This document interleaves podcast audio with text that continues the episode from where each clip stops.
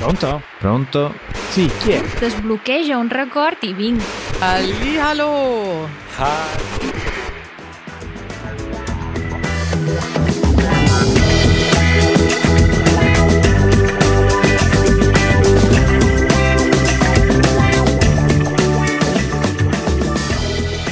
Matteo carissimo, come va?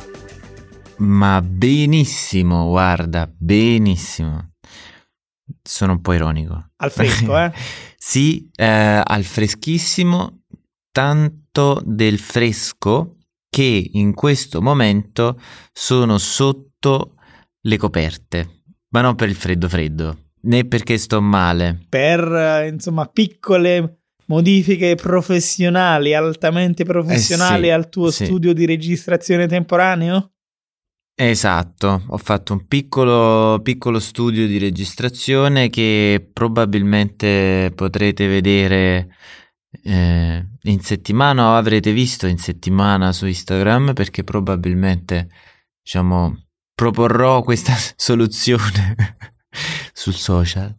Perché devo dire è, è molto simpatico, mi ricorda quando ero piccolo e creavo delle piccole case con le sedie e le lenzuola. Cosa non farebbe Matteo per migliorare la qualità del podcast per i nostri ascoltatori? Eh, eh, guarda, mi sono spinto avanti, ma non quanto te con la tua mitica cassetta, diciamo, casco cassetta. Non sminuirmi. Non sveliamo. È una soundbox, ok? Scusa, la sound- però, però sembra un po' un casco. Cioè, potrebbe essere portatile. Lo potresti È gestire. è assolutamente portatile. No, no, proprio da casco. Eh no, sarebbe scomodissimo. Basta parlare del- de- de- della nostra qualità del suono. Citazione cinematografica, quando hai detto sotto le coperte mi hai fatto ricordare da bambino, io immediatamente ho pensato a un film che credo in Italia e, eh, e forse non solo hanno visto tutti, tutti, tutti. La storia infinita. Oh, fantastico. Ah, è vero, perché lui si infila sotto le coperte, fa la sua tana.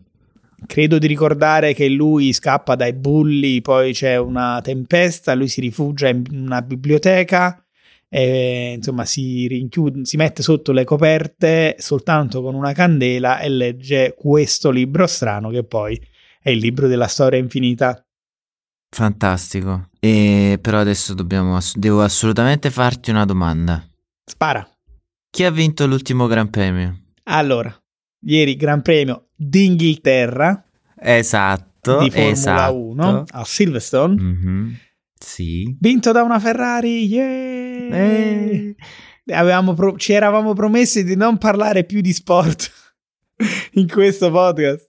A cose fatte possiamo parlarne, non possiamo parlarne prima. Hai ragione, hai ragione. Però il fatto di aver menzionato che ieri, o comunque per chi ci ascolta il sabato, domenica precedente, quindi pochi giorni prima, il Gran Premio d'Inghilterra è stato vinto da un'auto italiana, vuol dire che probabilmente non vinceremo le prossime 24 corse. Ci scuserà No. il direttore della Ferrari. Eh, Signor Binotto, eh, Matteo ha rotto una delle regole della scaramanzia italiana, così. Mannaggia, sarà il fatto che sono qua in Inghilterra? Sei andato in giro per eh, Sheffield ad esultare con la bandiera Ferrari? eh no, Avresti voluto però. È stato un caso, perché l'ho saputo più che altro, perché diciamo guardavamo la televisione e probabilmente tra le notizie c'era la vittoria della Ferrari. No, perché se, se andavi in giro con la bandiera Ferrari, gli inglesi che ti vedevano dicevano: Ah, questi italiani. Eh, sono sempre i soliti.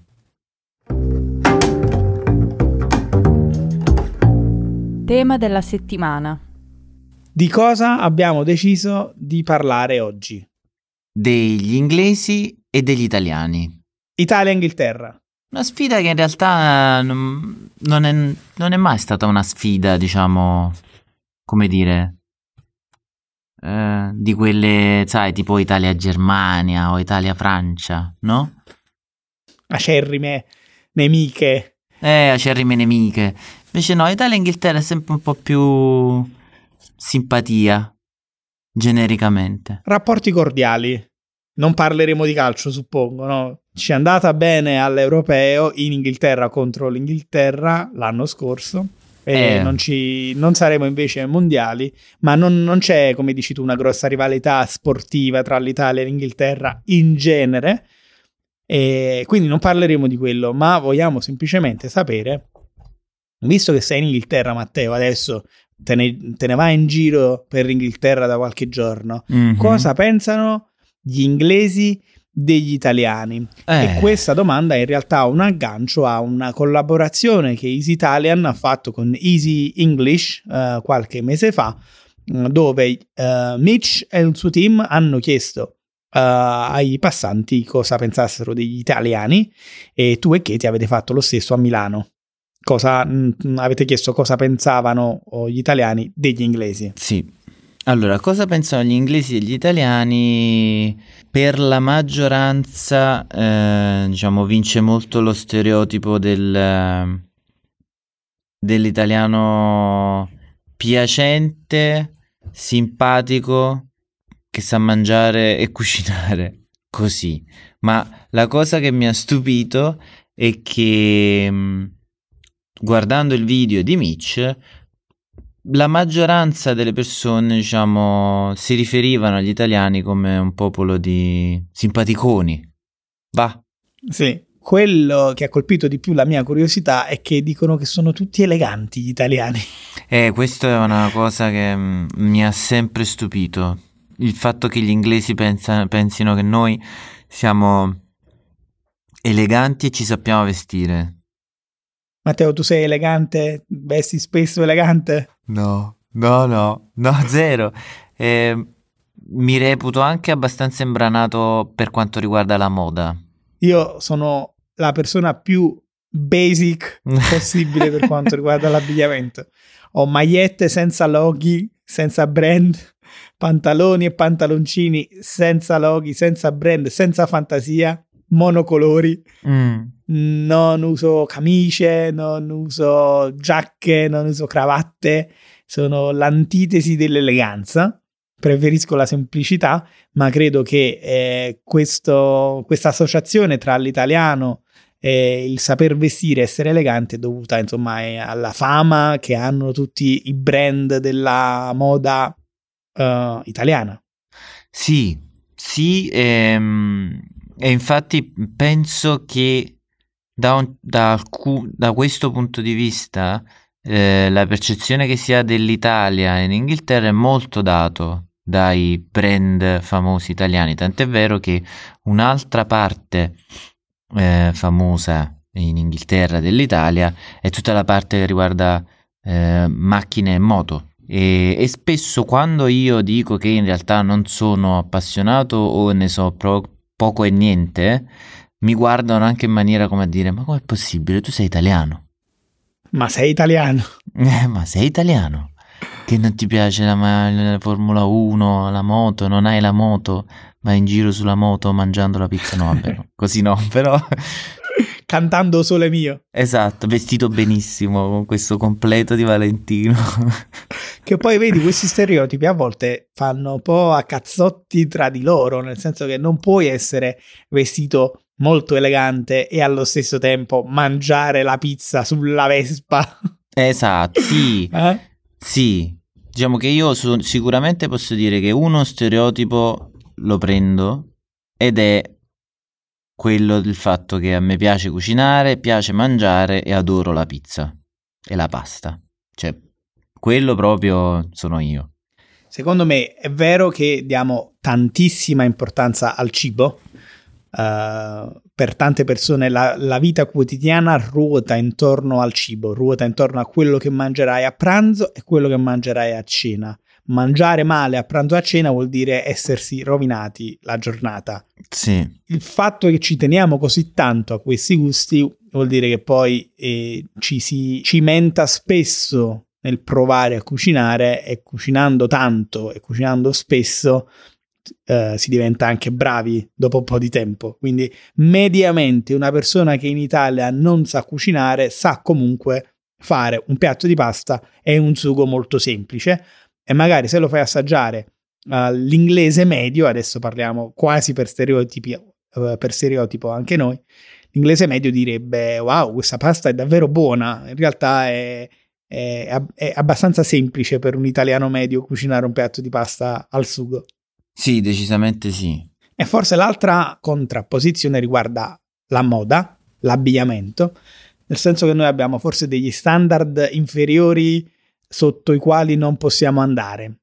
Ad esempio, non, un italiano non uscirebbe mai di casa, non so, con il pigiama o con la tuta di cotone di quella che si porta in casa. Anch'io d'inverno uh, porto, insomma, la tuta da, da casa, cioè c'è un abbigliamento comodo, ma in casa. Non è il pigiama, ma è una tuta ma non mi sognerei mai di mettere i piedi fuori dal portone con quella tuta. Mentre invece, esperienza personale, se vai magari al supermercato del quartiere uh, in Inghilterra, io personalmente parlo del nord di Londra, trovi tante persone che sono vestite così molto molto comode anche mm-hmm. al supermercato o sulla strada principale del quartiere. Quindi tu sei stato a Londra, vero? Ce lo hai raccontato. Ma a questo punto gli italiani degli inglesi cosa pensano? Perché già, cioè, guardando i, le persone in tuta o in pigiama, tu cosa pensavi? Pen- pensavo che io non sarei mai sceso così da casa. Però dici, ah, mm, comodo così. Guarda, mi fai subito questa domanda e mi metti in difficoltà. eh, il fatto che io, da italiano, guardassi gli altri e mio malgrado giudicavo, Ecco. È una delle prime cose che, come dire, mi ha fatto capire invece come sono gli inglesi in genere, o forse come sono gli italiani, nel senso siamo molto attenti come italiani a guardare gli altri e, come dire, ci facciamo un'opinione e questa opinione diventa poi un giudizio. Eh, Ma guarda sì. come si vestono. Eh, in realtà poi vedere le cose dall'altro uh, punto di vista ti fa capire che non ho nessun diritto di giudicare uh, gli altri e questa è stata una delle uh, sorprese, quindi una delle prime cose che ho pensato dell'Inghilterra, dell'Inghilterra quando sono stato lì. Ognuno è libero di come dire, vestirsi come gli pare e di comportarsi come, pa- come gli pare, ovviamente eh, nel limite del, della legalità, ovviamente. Sì, c'è tantissima, eh, come dire, apertura all'individuo e alle sue particolarità, nel senso che in Italia spesso, almeno io, mi sento eh, di dover avere un certo comportamento fare determinate cose per, perché così si fa. E invece in Inghilterra eh, ti senti libero di fare come vuoi e per me, soprattutto all'inizio, è difficile, nel senso che ovviamente eh, all'inizio tu pensi, a, cioè sei molto legato al così si fa e pensi che così si fa ovunque e questo forse è uno dei problemi eh, che poi porta alla non comprensione del diverso perché tu pensi che così si deve fare un po' dappertutto. Eh, sotto questo aspetto devo dire che eh, l'Inghilterra è molto, eh, come dire, più libera forse, forse la, la, la definizione definitiva. Sì, volevo trovare un altro aggettivo, ma in realtà è libera è quello che lo descrive meglio. Qua in Italia si, c'è questa cosa, no? Che eh, gli italiani osservano tanto e osservano e giudicano tanto, quindi ognuno di noi sa che quando scende per strada sarà osservato e sarà giudicato e quindi di conseguenza magari veste, non dico elegante, ma fa un po' più di attenzione. Quindi quello che gli inglesi o gli stranieri possono eh, percepire come un guarda come ci tengono all'eleganza e eh, in realtà guarda gli italiani come ci tengono a non fare brutta figura agli occhi degli altri, a non farsi giudicare male. Sì, però poi diciamo ovviamente questa nostra mm, come dire tendenza al giudicare sì eh, a volte è un po' troppo, troppo e negativa. Però a volte porta a situazioni di ilarità incredibili. Ok, questa me la segno, ci torniamo tra poco. Ma io così a bruciapelo volevo dirti, siccome nel video di Easy Italian uh, gli italiani dicevano tutti quanti l'Inghilterra è regina, fish and chips e cose di questo tipo, ma invece la tua esperienza personale, se io ti dico Inghilterra, tu che mi dici? Ne stavo parlando ieri, anzi un paio di giorni fa al pub con, con Katie e devo dire che Soprattutto ehm, il paese dove siamo adesso, che è un piccolo paesino, mi diciamo, fa parte di quei ricordi dell'Inghilterra che è tipo il pub con gli amici, birra ovviamente, ma anche cibo buono. Mm. Sicuramente è più difficile da trovare, ma nemmeno tanto. In realtà è meno comune nelle case però comunque puoi trovare buon cibo, ovviamente indiano, quindi speziato. Ti direi che se dovessi darti tre aggettivi ti direi eh, familiare, morbido e speziato.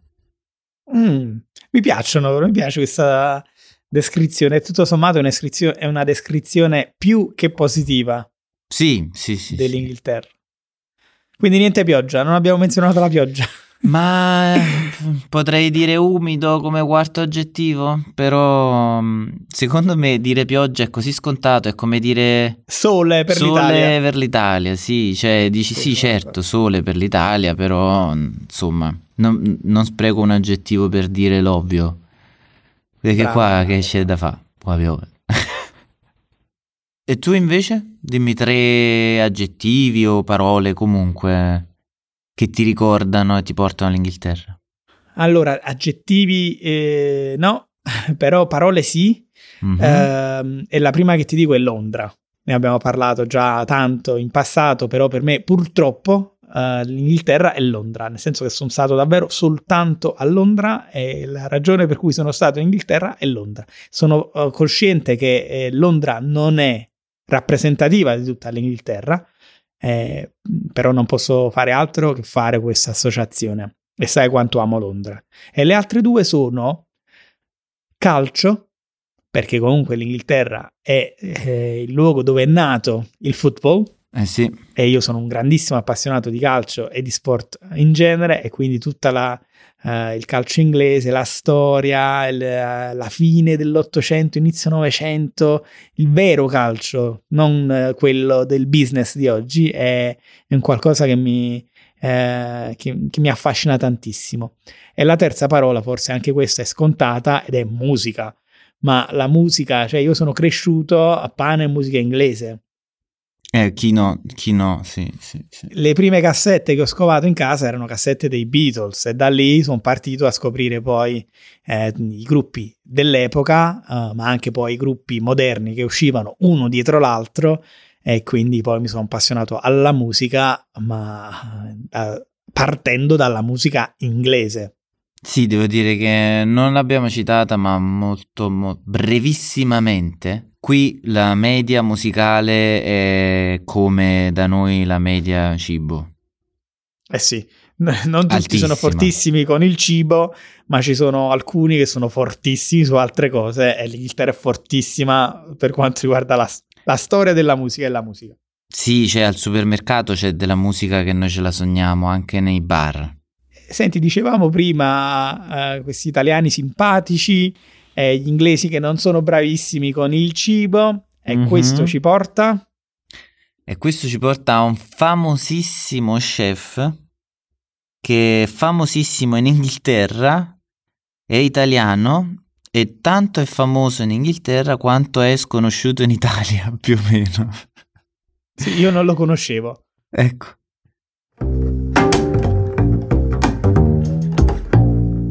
cibo. Mm. Mi, mi, fa morire da ridere Katie che dice cibo così. Forse non sarebbe così affamata se il cibo eh, lo cucinasse uno chef inglese, o meglio, un, un ospite televisivo in Inghilterra, senza stare a sentire lo chef italiano.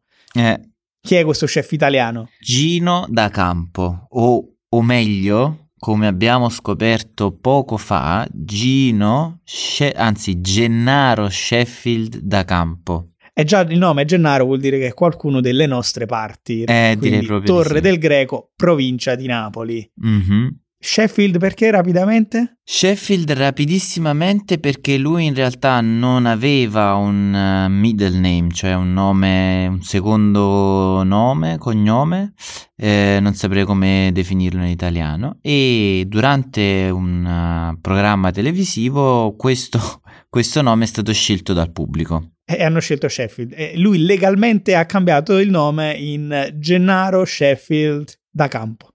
E questo già ce la dice lunga sul personaggio. È Mm. un personaggio cuoco che insomma in televisione insegnava come cucinare i piatti italiani. Una delle sue eh, più eh, celebri sfuriate eh, si è avuta quando assieme agli ospiti stava cucinando una bolognese e gli è stato proposto prima di mettere i funghi nella bolognese, no no no, ma poi la panna, la panna acida credo, la sour cream Sì, e lui ha cominciato a sbottare in italiano dicendo che schifo, questa ricetta l'ha fatta mia nonna 30 anni fa, 40 anni fa e voi adesso la volete modificare, ma perché io vengo qua a modificare le vostre ricette tradizionali? Silenzio in studio e risate da casa, immagino, per chi Ovviamente. lo conosce. Invece c'è stata una battuta fondamentalmente, anche se anche lì, diciamo, si era un po' arrabbiato. Un po' lo capisco perché eh, in questa occasione gli hanno chiesto di eh, cucinare eh, mac and cheese e chiedere qualcosa del genere in italiano è già metterlo in difficoltà. Quindi lui già, secondo me, un po' nervoso perché gli avevano chiesto di fare questa roba. e poi gli hanno detto, ma perché non metti un po' di prosciutto in questa mac and cheese? Eh, se ci fosse il, il prosciutto assomiglierebbe di più a, a un piatto che fanno dalle mie parti. Eh, e al che il nostro Gino dice: Se mia nonna avesse avuto le ruote, sarebbe stata una moto. E questa battuta, insomma, ha spopolato in rete in Inghilterra e in Italia. sì, Quindi diciamo Gino, un difensore della cucina italiana?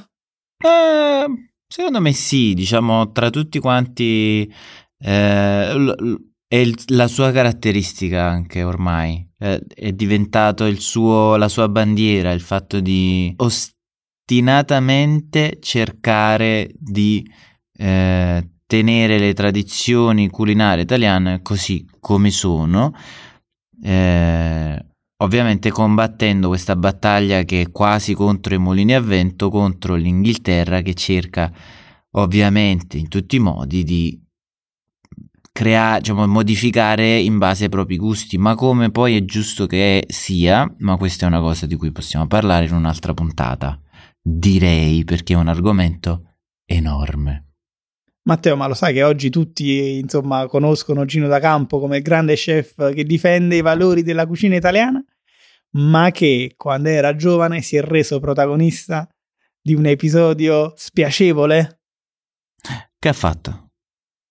Eh, ha sbaligiato la casa di un musicista, Paul Young, rubando la sua collezione di chitarre e di dischi di platino Non ci credo. e per questo si è fatto due anni di prigione. Non ci credo, fantastico. Vabbè, però possiamo, cioè, da un certo punto di vista potrebbe, potremmo dire che il- il- la prigione inglese ha un suo, diciamo, va bene, funziona? No, no, forse un- una persona non è abbastanza.